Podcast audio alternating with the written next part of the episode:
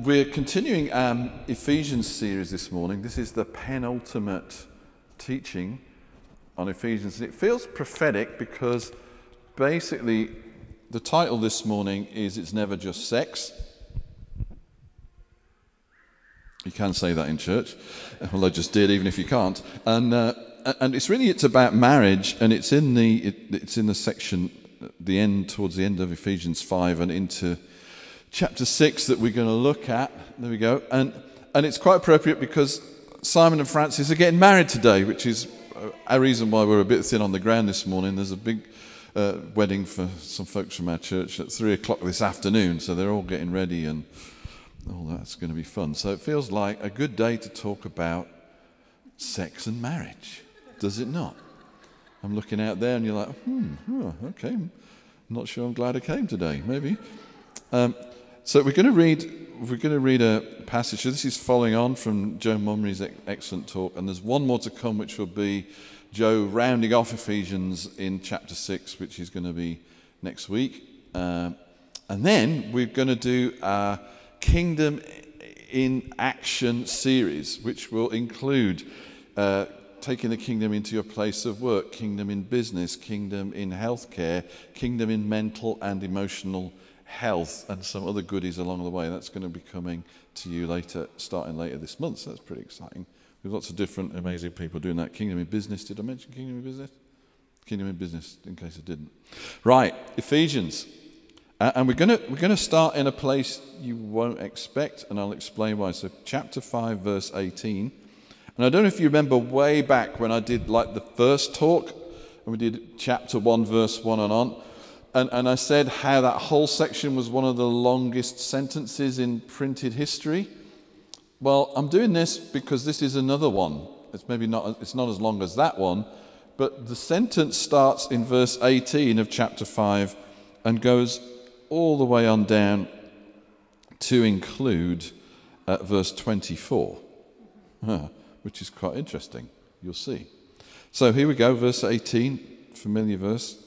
And do not get drunk on wine, for that's debauchery, but be filled with the Holy Spirit, addressing one another in psalms and hymns and spiritual songs, singing and making melody to the Lord with all your heart, giving thanks always and for everything to God the Father in the name of our Lord Jesus Christ, submitting to one another out of reverence for Christ. Forget the break and the title thing because it just flows. Wives, submit to your husbands as to the Lord. For the husband is the head of the wife, even as Christ is the head of the church, his body, and is himself its Saviour. Now, as the church submits to Christ, so also wives should submit in everything to their husbands. That's the end of the sentence. And then he goes on Husbands, love your wives as Christ loved the church and gave himself up for her, that he might sanctify her, having cleansed her by the washing of water with the word, so that he might present the church to himself in splendor without spot or wrinkle or any such thing, that he might be holy and without blemish, that she might be holy and without blemish. In the same way, husbands should love their wives as their own bodies. He, loves his, he who loves his wife loves himself. For no one ever hated his own flesh, but nourishes and cherishes it, just as Christ does the church. Because we are members of his body. Therefore, a man shall leave his father and mother and hold fast to his wife, and the two shall become one flesh. This mystery is profound, and I'm saying that it refers to Christ and the church. However, let each one of you love his wife as himself, and let the wife see that she respects her husband. At first glance, all the women are going, Oh, man is the head of the household. But then there is a load of stuff for the blokes. It's like super challenging, isn't it? So, uh, uh, I, uh, Teresa and I have been married just over 40 years. And I have to say, it's been a joy, it's been fun, it's been agony, it's been challenging. Sometimes even more fun, stretching, demanding, and we're still in love. Seriously enjoy one another's company most of the time. And probably, uh, which we're getting to, probably for 32 years of that 40, we lived under one way of understanding this scripture, and we've been trying to figure out what I'm talking to you today only for seven or eight years. So, my hope and expectation for all of you guys out there who haven't been doing this as long as we had, that you'll be doing a better job than us really quick. All right, so we feel like novices in what I am speaking to you about today. Is that, is that okay? So, I'm not coming as a. I've still got the L plates on, I've been married 40 years. See? You just know. You just know. Uh, it's the truth. So, just to next slide up, which is just to give us a bit of an ancient feel. I've tried to keep the slides simple today. I had all sorts of problems with my presentation last week, so it's going to look simple, hopefully. Um, this passage that we're getting into it talks about husbands and wives, and then we didn't get to read this, but it talks about fathers and children, and then it talks about masters and slaves, slaves and masters. That's the section we're supposed to cover today. So we're not going to get through all those sets of relationships. So it, it describes three sets of relationships husband, wives, fathers, children, and then masters to slaves and slaves to masters. And what it's helpful to us to realize in the ancient world, these were well recognized sets of relationships, and they were subject to uh, a lot of moral and ethical discussions in that time. So, Paul is picking a recognized list of things that people talked about in terms of how do we morally work these things out. Uh, and the emphasis and the received wisdom of the time in the discussion of these things was basically patriarchy. So the father or the senior male in a household was the head of the household. So the discussion was framed in terms of basically how does the man control the women in his life, the children in his life, and the slaves in his life. And you have to understand that most households in Roman culture at that time would have had minimum two slaves, maybe three. So it's very, very common for slaves to be in a, even a small household. Larger households could have up to 100 slaves. So if you kind of sink into that mentality of the man is the head of the household and the household is a wife, children, and multiple slaves, these categories and how they should function in a, in, in a Christian environment are very, very relevant to the hearers in that moment. And uh, the, the best example of, of this, but what Paul does is he doesn't challenge directly the status quo. So some of the things he starts to say, people would be quite comfortable with because of the patriarchy. So notice he doesn't say, when he talks about the children, he doesn't say wives and husbands, he says fathers and when he and he talks about masters and so so it's kind of framed in a way that looks like at first look what they would talk about. But then sneaky paul dismantles it from the inside and infects it with some new revelation that completely changes the world. And the example of this would be the thing that we'd be most aware of would be slavery so it's actually hard to find in the Bible a place where it says slavery is bad or evil and you shouldn't do it. And right here, Paul has got an amazing opportunity to say you should set your slaves free, you should don't, don't do it. But he doesn't say that. But what he does do, he's sneaky Paul. What he does do is say, okay, slaves, masters, that's the reality. But remember, you guys, that the master of both of you is Jesus. And remember, remember the context of this whole letter. He's saying how we're all equal. The dividing wall of hostility is broken down. We're all seated with Christ in heavenly places. He's saved us by his blood. We're, we're united with him. We, we all share in these many blessings of his grace. And there is no difference between slave or free.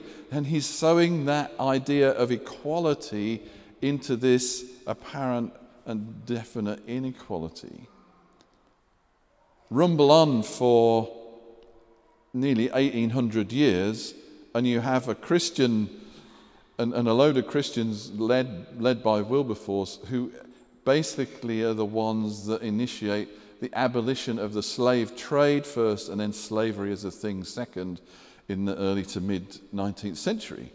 These were Christians because the fuse was lit in Ephesians 6 the explosion went off in 1829 or whatever the date was. Do, do you see? Because now it's no, no Christian would think that slavery is something that is a good thing because we have such a strong understanding of identity and our equal value in God, and that He bought us with the same blood that we just celebrated this morning. So, Paul is not, by saying what he's saying, he's not affirming slavery, he's recognizing what's really going on and then lighting a fuse for a revolution that took a while. Do you see? So, there's no slaves in heaven. We know that. So, in that, in that context, he deals with the, manner, the matter of marriage. Um, and remember, he's, he's inserting this idea of equal value, equal worth, profound identity that he's already talked about in the letter that we're all with him in you know we have this incredible new identity in christ um, hmm. one of the revolutionary things that's not apparent to us is that the women even get, the, the women slaves and children even get a mention in the discussion. That's not apparent to us because we think, of course, you'd talk about the women. In that day, not so much. You have to remember in that day that the testimony of woman bore no weight in the court of law. That's where women were in that kind of cultural environment.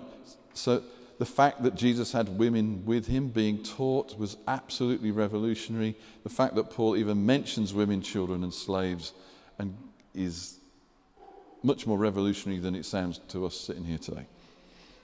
But he goes way further than that. He's, he is an absolute revolutionary, Paul, and he, um, he, he goes, he sets about this with a passion and with great skill. So the classic, I was trying to find the right word for this, but the classic Christian interpretation that I've been aware of over many years has been a fundamental buying the patriarchy idea of the picture of marriage. So, the way that this comes out wives, submit to your husbands, as to the Lord, yeah, man is head of the household, but the, that's how it is. But all the, the, the, the guys have got to remember that they've got to love their wives like Christ loved the church. So you're still the boss, guys, but make sure you do it in a loving, sacrificial way. And that's, in summary, been the Christian interpretation that we certainly grew up with, and I think is still quite prevalent. So it's like man is is the positionally the boss because he's the bloke. Women have to submit to that. But then remember, guys, there's a thing on you. You've got to be like Jesus, but you're still in charge. Do you, I don't know if that's what you would recognize. That certainly would be getting some nods around the room. That's helpful. Um, hmm. but let's join Paul in this pr- profound and subversive dismantling because the more time has gone on and I've studied this, the more I realize that's actually not what he's saying. But we bring this old school patriarch, because patriarchy is everywhere, male domination is everywhere, and it's true that the most oppressed people group on the planet is not Christians or Muslims or some other religious group, it's actually women. Um, and I think we're supposed to do something about that by, first of all, being different in the way that we approach this. So, Paul, here we go. So, I said, first of all, verse uh, 18 to 24 is a one long sentence. So, submit, which includes the phrase submitting to one another. But that submit to one another is in the same breath as be filled with the Holy Spirit. And speaking to one another in psalms and hymns and spiritual songs. You know, don't be drunk on wine, be filled with the Spirit. Part of being filled with the Spirit is worship, part of being filled with the Spirit is submitting to one another. And submitting to one another is a reciprocal word. What that means is, it, so submission can mean there's someone in a high position, there's someone in a lower position, submit to them. Submit to one another. And it's not establishing a position, it's It's mutual submission, is what this is talking about. Okay? There's not a superior, inferior group or position in view here.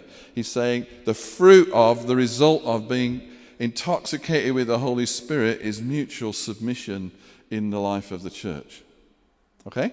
So that, and then still in the same breath, he says, Wives, your husbands, because the word submit isn't in verse 22. It's borrowed from verse 21. So the bit where it says, Wives, submit to your husbands in your Bible, if you look at the Greek, it doesn't have submit in that verse. It's borrowed from the verse before. Now, that doesn't mean our translations are wrong, but it affects the way we understand what's happening in this scripture. Because what it's saying is, here's submit to one another. Now, here's how that looks like. Do you see? Here's, here's how that works out in marriage. Submission to one another in marriage looks like this.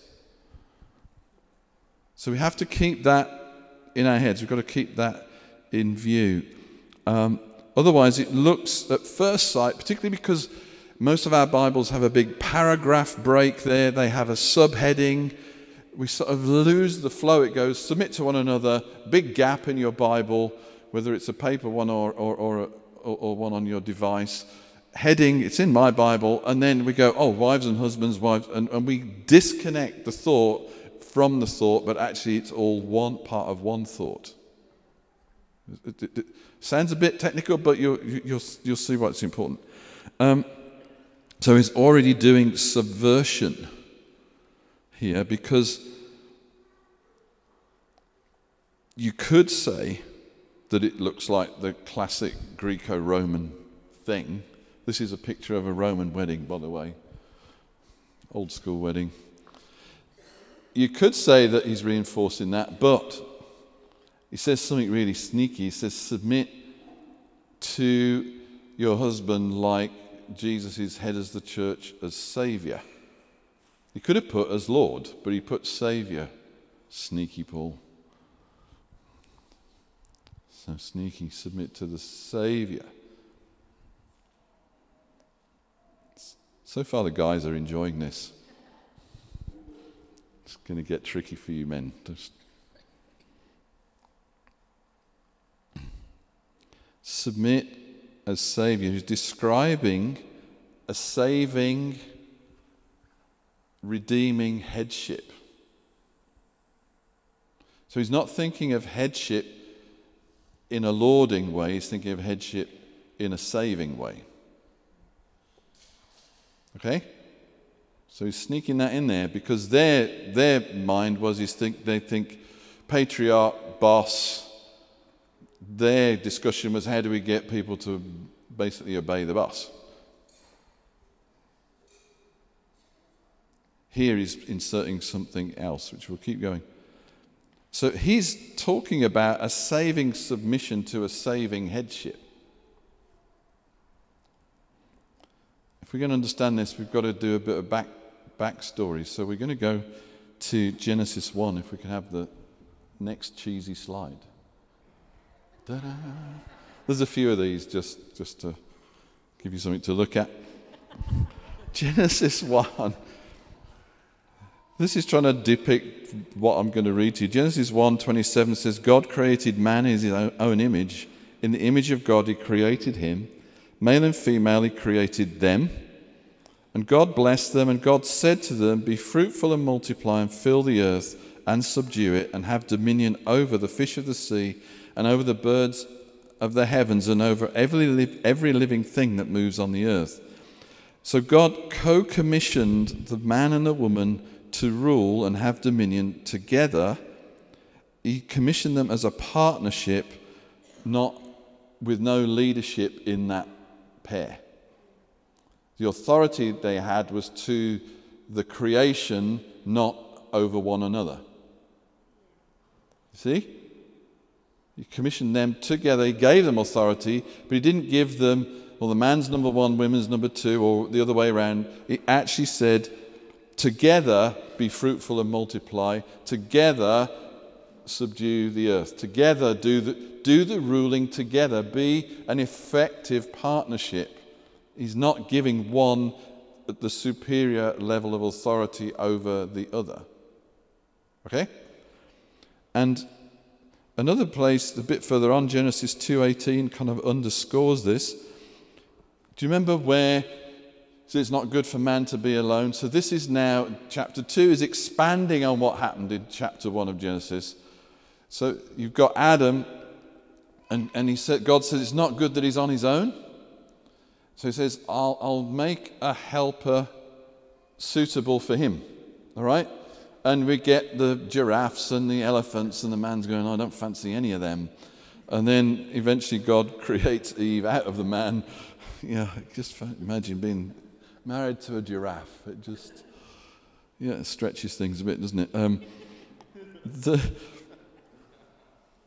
but the helper suitable has been interpreted at times as an auxiliary role. So, helper can sound in our language as here's, here's the main man and he needs some help. It's not good to be alone. Let's give him some help. So, let's bring the the woman along to support the man. All right? That, that, you're looking at me like we never think like that. Maybe, maybe you don't, but that's how some people can think about that. But actually, the word helper is, is, a, is a very strong Hebrew word, which you will forget as soon as I say it, is Ezer Kenegdo, because I can't even say it. Um, and it's used of God to Israel. Hey, ladies, Psalm 32:20 says, God is the same word, helper of Israel. So this isn't like an ancillary role. God as helper of Israel is a powerful role, is it not? It's a rescuing role. It's, it's, a, it's actually an authoritative, significant role. So, this idea of helper suitable is a sustainer beside it's, it means alongside, opposite, a counterpart. And it doesn't mean opposite as indifferent, it means more like facing. So actually, it's a little bit like we're brought into the presence of God, which means face to face intimacy with Him. God is creating a woman to have face to face complementary intimacy with the man.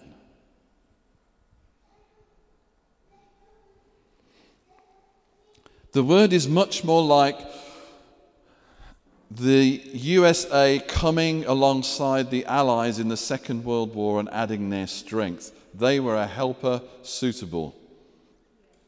So when we think about that role of the wife, that's what they are. They're like, like the Allies in the war, and they, they work together to win the war. Do you see? It's not that they were the boss or the other side was the boss. It's a strong word, helper alongside, face to face with, standing together.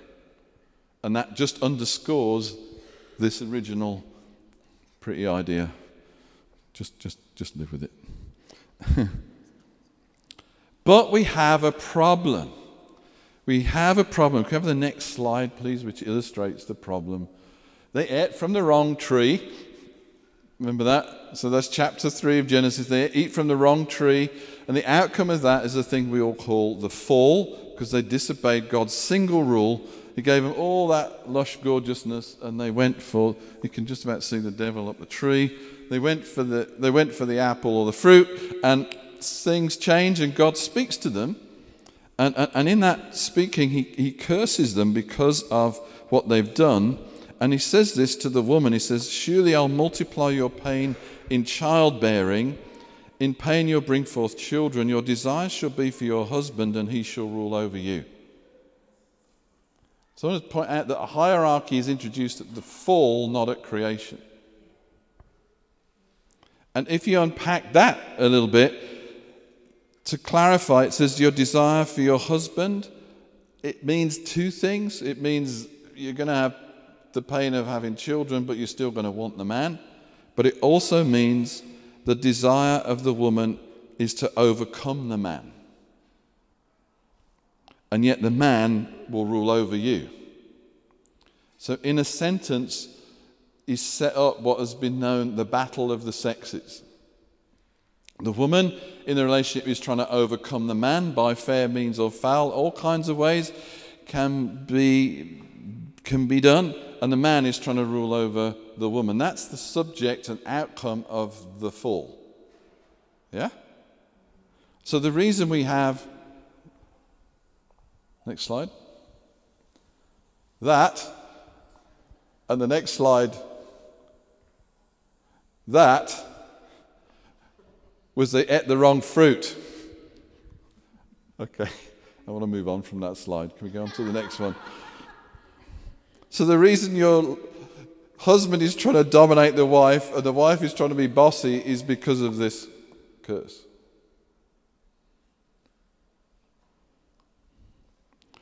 And then along comes Jesus and dies on a cross and redeems those held under the curse.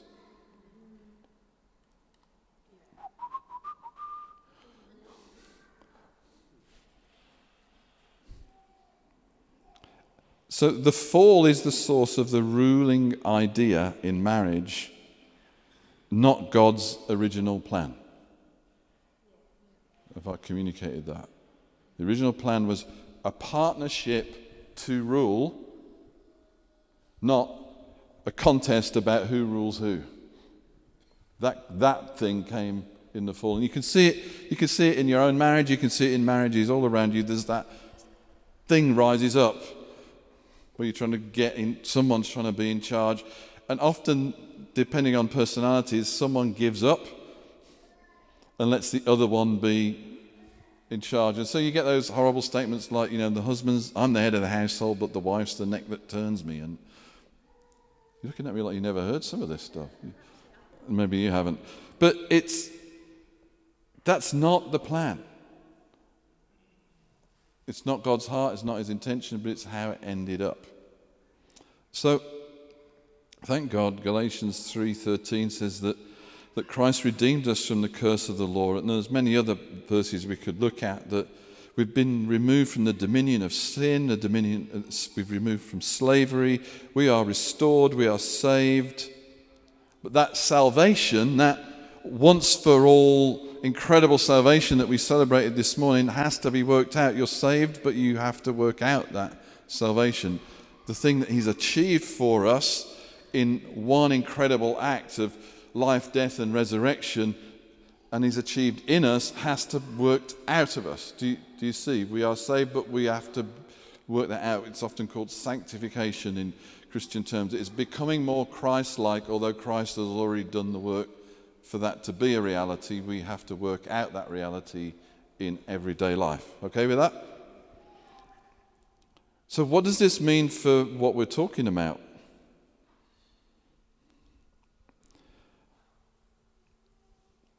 Number one, wives in submitting to husbands are putting aside resorting to trying to overcome him. So they're behaving in a redeemed manner, not in a.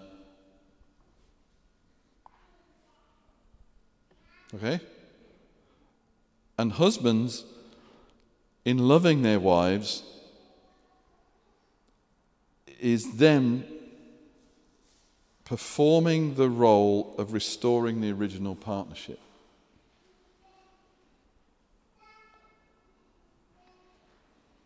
If you read the whole context of what it's saying about, because he starts to talk about, this is like Christ and the church. This is, he's got to, the, the husband's love is such that he's going to, he's, he's going to beautify the, the woman. He's going to remove the stain. I think what he's saying is there's a job here to restore the original plan. The husband does it by, not by ruling over the wife, but by by loving her as a redeemer, and the wife does it by submitting to the husband's love. And so neither side is grabbing the tools of the old way of doing it. The husband's not trying to be dominant and govern, and the wife's not trying to overthrow the husband. They both put those tools down and they reach for another way of behaving, which is love and submission.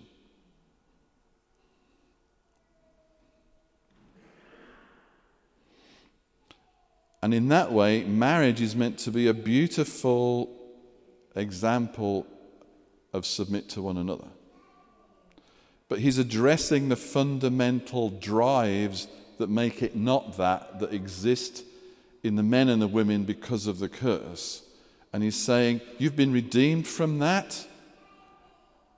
Marriage is a great opportunity to not live that out, not copying what's happening in the world, not doing this, this domination thing, but doing mutuality out of respect for Jesus. And because you've been, you are new on the inside, you can live out different on the outside. So, together, the goal in marriage is to restore the original institution and beyond. That it's a powerful partnership for purpose. The purpose is not who's the boss in the house, the purpose is how we're going to change the world together. And that actually takes a lot more maturity than having a positional relationship in your marriage, which is because what happens if you have this thing, uh, which we had, is if I was the head of the house in that authoritative way, I always had the trump card in my back pocket. So it didn't matter whatever Teresa came up with. Well, I'm the head of the household. Doesn't matter if I'm stupid, I'm still in charge. But I, I don't think that's what Paul is actually saying here. Just like he did with slavery, he's inserting this idea that the, the, the, role, the role of the man is to be the savior. The role of the man is to bring the woman to her full maturity so that they can stand together and function in the purpose of God as a partnership. And partnership is more challenging than positional authority because it requires a knowledge of one another that simple positional authority does not require. Yeah? let, let, me, let me get to the thing a different way. I don't know if we could we find 1 Corinthians 7 verse 2. So I did I did make the title of this provocatively it's never just sex. Do you remember that? a long time ago in this talk now. You're now going to find out why, just as we bring this to land.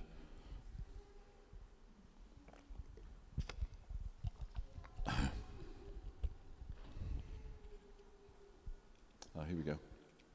Let's just read it together. It's because of the temptation to sexual immorality, each man should have his wife, his own wife, and each woman her own husband. Now, right there is a cultural explosion.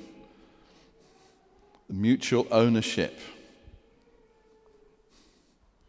The man does not own the woman, the woman owns the man, and the man owns the woman. Okay, let's go. The husband should give to his wife her conjugal rights, and likewise the wife to her husband. I love that word, but you all know what it means. Some of you do. I'm not about to tell you, explain this morning. For the wife does not have authority over her own body, but the husband does. Likewise, the husband does not have authority over his own body, but the wife does. Next verse. Do not deprive one another, except perhaps by agreement for a limited time, so that you may devote yourselves to prayer, but then come together again, so that Satan may not tempt you because of your lack of self control. Boom. That is the only scripture in the New Testament that talks about a person having authority over another person. The only one. But what's really fascinating about it is it says the wife has authority over the husband's body and the husband has authority over the wife's body. That's, that's mutual submission if ever there was. Yeah? So there's not this permanent position of one is superior to the other, one is over the other in the bedroom, one has authority over the other and the other has authority over the other. Wow. Go figure. For 40 years, like we've been trying. I mean, if you'd like some tips or advice, may, maybe in a quiet place.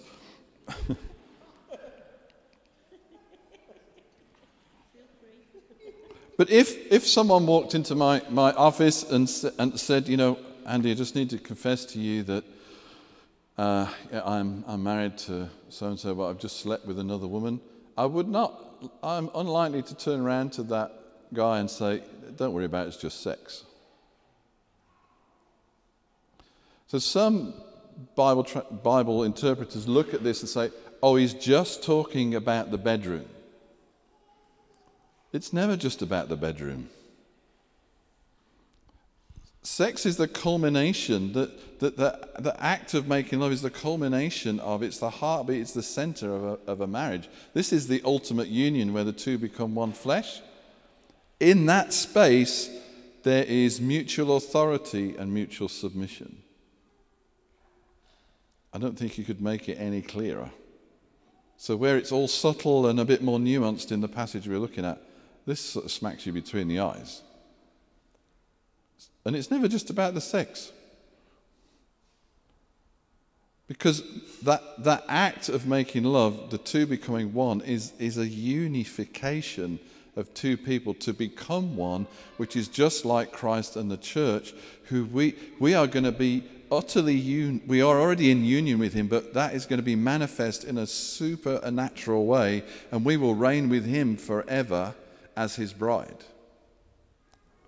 So when you work this out in your marriage, you are display, you are being like Christ until he comes. And as someone famously said, making love is spiritual warfare, and I get why.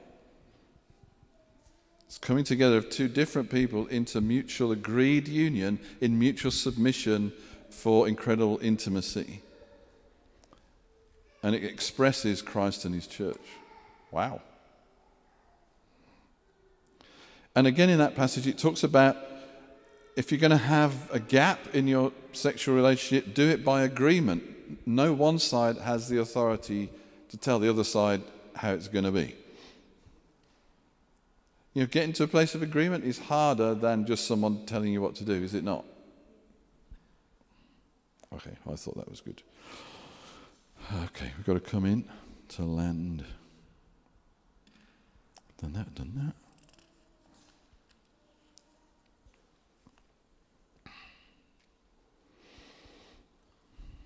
So, how, how do we work this out? Well, like I'm saying, I've still got the L plates on.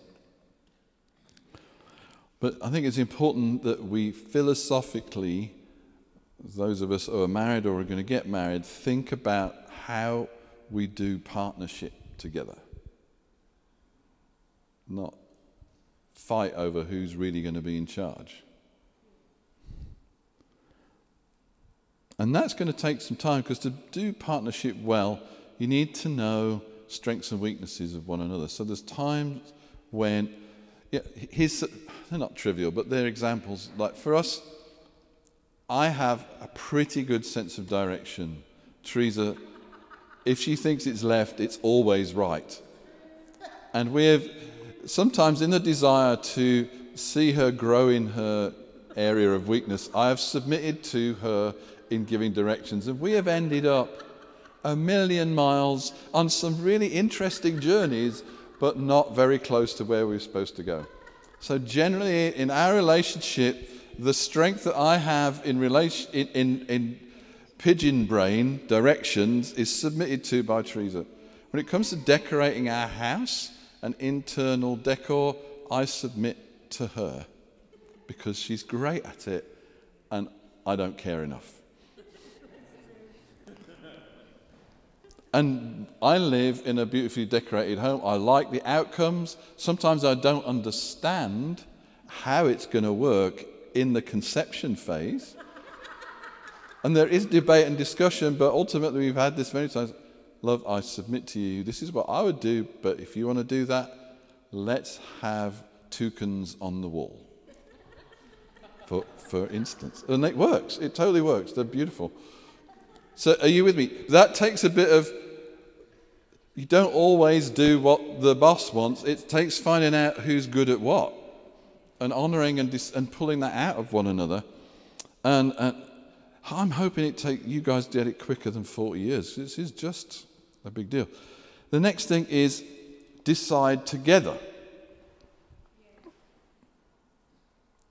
I mean, this is particularly important on big things in marriage, whether it's money, having children, big expenses, moving locations, job changes, you've got to decide together, and you've got to decide together in a way where one's waited for the other till you come to mutual agreement.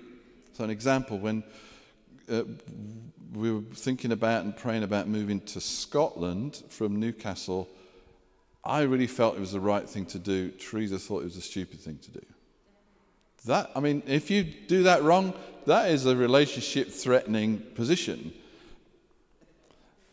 So, so I'm like, God, if this is you, I am not here to be God to her and pull out that card and go, you have to do it because I'm in, I've heard God and I'm the boss.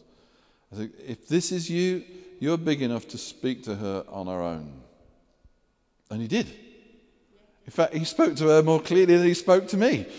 You know what's going on. But then we could make a together decision that we were united about. Yeah?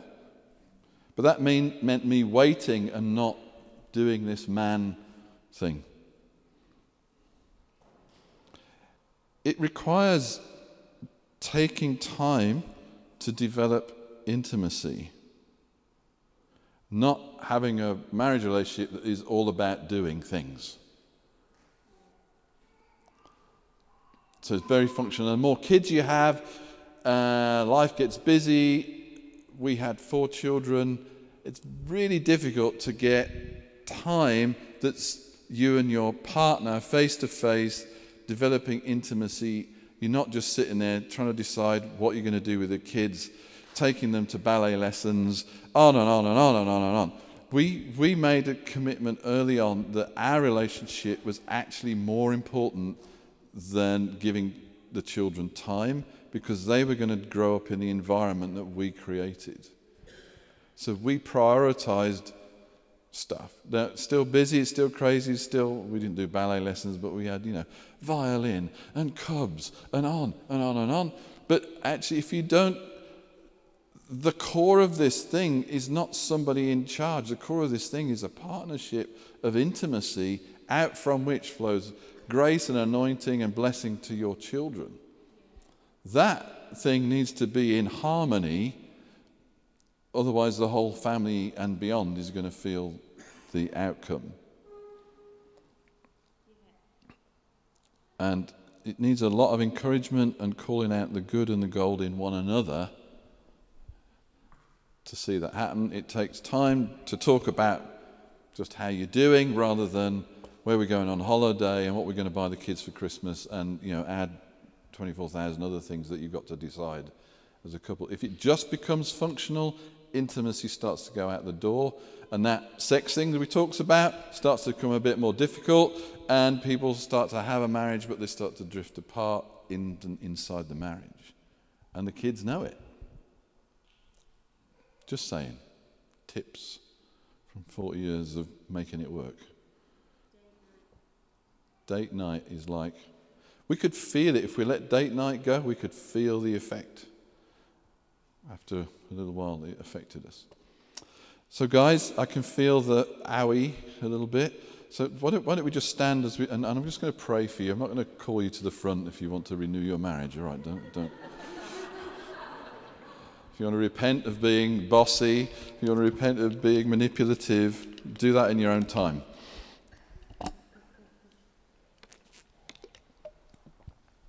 Um, but I would recommend you do. If God's spoken to you about that, don't leave that. It's going to change your life and change those of you who have children or plan to have children. It's going to change their lives by the atmosphere that exists between the, the two of you in your home.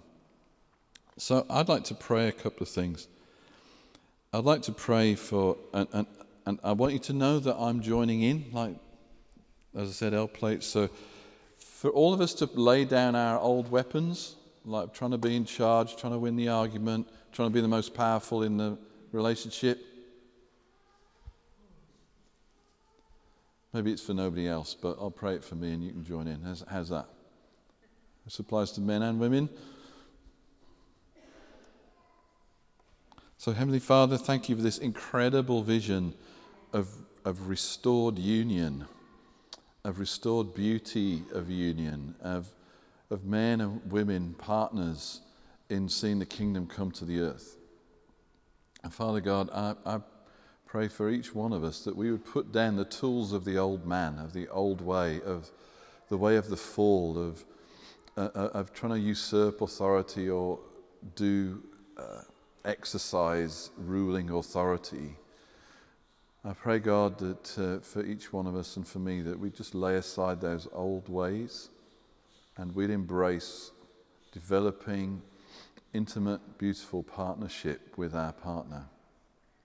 That we'd embrace calling out the good things in them, submitting to their strengths, and seeing them become more and more Christ like. And Father God, I pray for every man in this room that he'd see his job of making his marriage more like Jesus in the church and more like what we see on the screen here the original commission of a partnership that's powerful to change the world.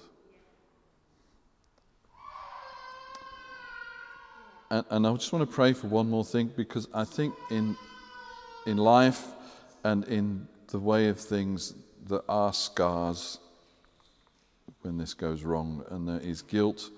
If you're sitting there thinking, oh my goodness, I never thought like this, I want to pray for you as well. So feel free to lay hands on yourself. But Father, just where there's been scars, if there's guilt, if there's regret, uh, things that I have struggled with as I re understood this, I just pray for healing, for forgiveness, for favor uh, that would really heal up hearts and reposition hearts to function healthily and powerfully uh, going forward. In Jesus' name, amen. Amen.